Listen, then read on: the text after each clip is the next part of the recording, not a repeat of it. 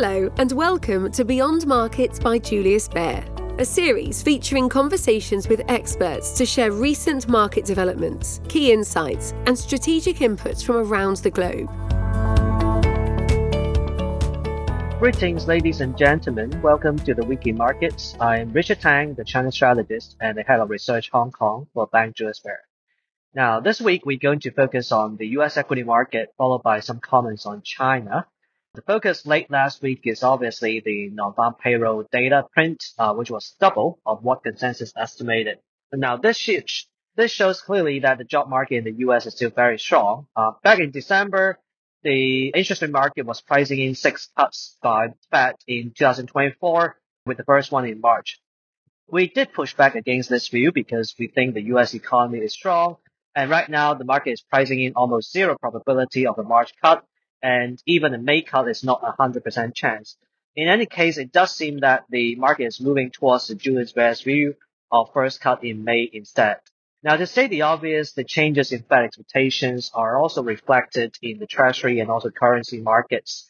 Uh, what surprises investors perhaps is that the repricing of a further away interest rate cut did not pressure the stock market late last week, possibly because it happens for a good reason, i.e. a strong economy but I think also because the earnings season has been strong, particularly with the most recent reports.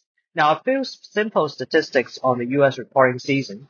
Close to two thirds of the SPX already reported average earnings surprise is plus 6%, which I would say roughly similar to historical average. Average revenue surprise is a bit weaker at only plus 1. This means that companies are good at managing margins to beat market expectations at the bottom line. Also, as we already towards the later part of the reporting season, uh, buybacks are also gradually resuming, which will provide further liquidity support to the stock market. This reporting season is actually quite important in the sense that valuation of the market is indeed not cheap and positioning not light. In particular, we've been tracking the non-dealers length in the US index futures and the positioning is a 10-year high, so investors are definitely in the market already. And for them to be convinced to buy more stocks in the US, companies must be able to deliver their earnings. And we have decent results from most of the US banks so far. And uh, Amazon, Meta, and a couple of other technology companies also reported strong numbers. Uh, and since we just touched on mega cap companies, one pushback from the more conservative investors on this sector generally refers to the increasing concentration of these mega cap stocks in the index. The top 10 companies now account for 25% of the SPX earnings, but 33% of market cap. This basically tells us that the stocks are trading at higher than average valuation levels, but we think they're still at reasonable levels, especially when you consider their above average growth outlook. Or the other way to examine this, especially for those who are concerned that these stocks are getting more frothy, is simply to compare now versus the dot-com bubble peak in March 2000, the largest five stocks are Microsoft, Cisco, General Electric, Intel, and ExxonMobil.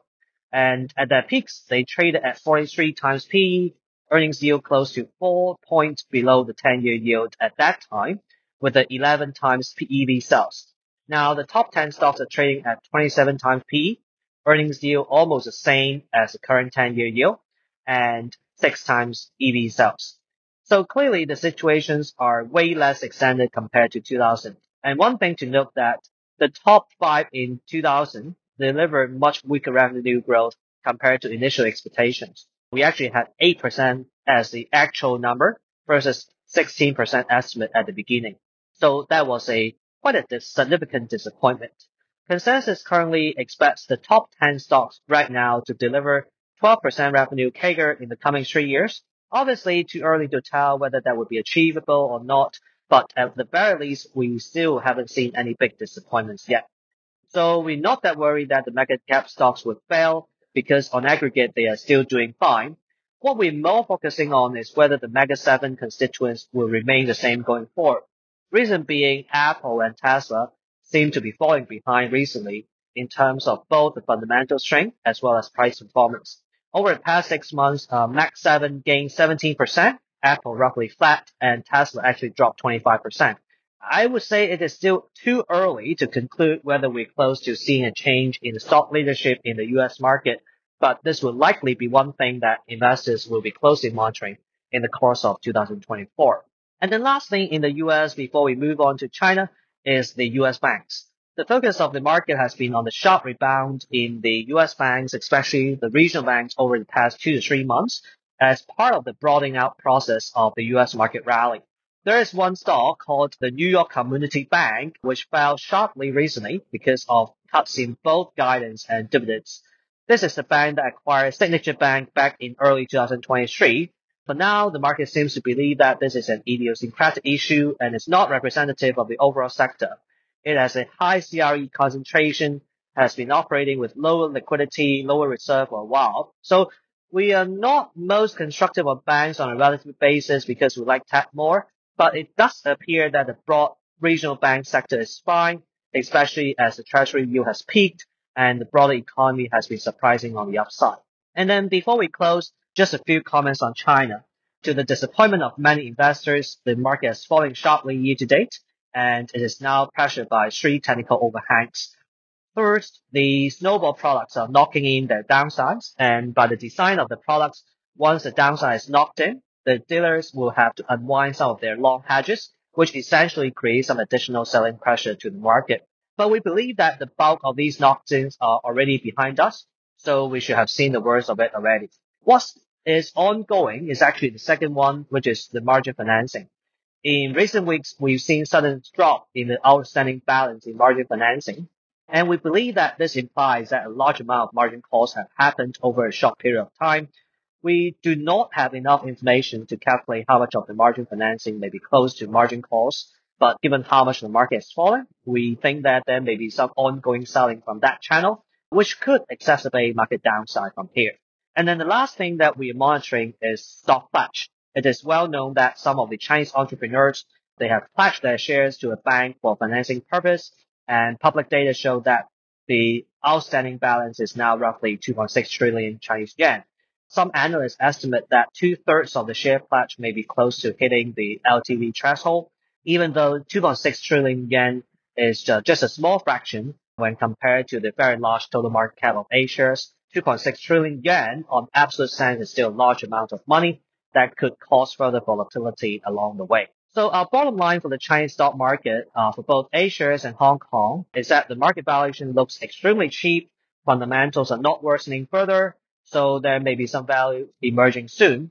All being said, we're mindful that these technical elements may cause the market to overshoot on the downside, so we try not to catch the falling knife right now. Not to mention that uh, we're still concerned about the structural headwinds in the economy. All right, that's all I have to say today. Thanks for listening and stay tuned for our next podcast. Goodbye for now. You have been listening to Beyond Markets by Julius Baer. If you like what you've heard, please tell us by leaving a review and rating on Apple Podcasts or Spotify. Subscribe to Beyond Markets on your favourite podcast player to stay up to date with our latest episodes. To learn more about Julius Baer, our people, our latest thinking, visit us at www.juliusbaer.com. We will be back with a brand new episode soon. The information and opinions expressed in this podcast constitute marketing material and are not the result of independent financial or investment research. Please refer to www.juliusbaer.com slash legal slash podcast for further important legal information.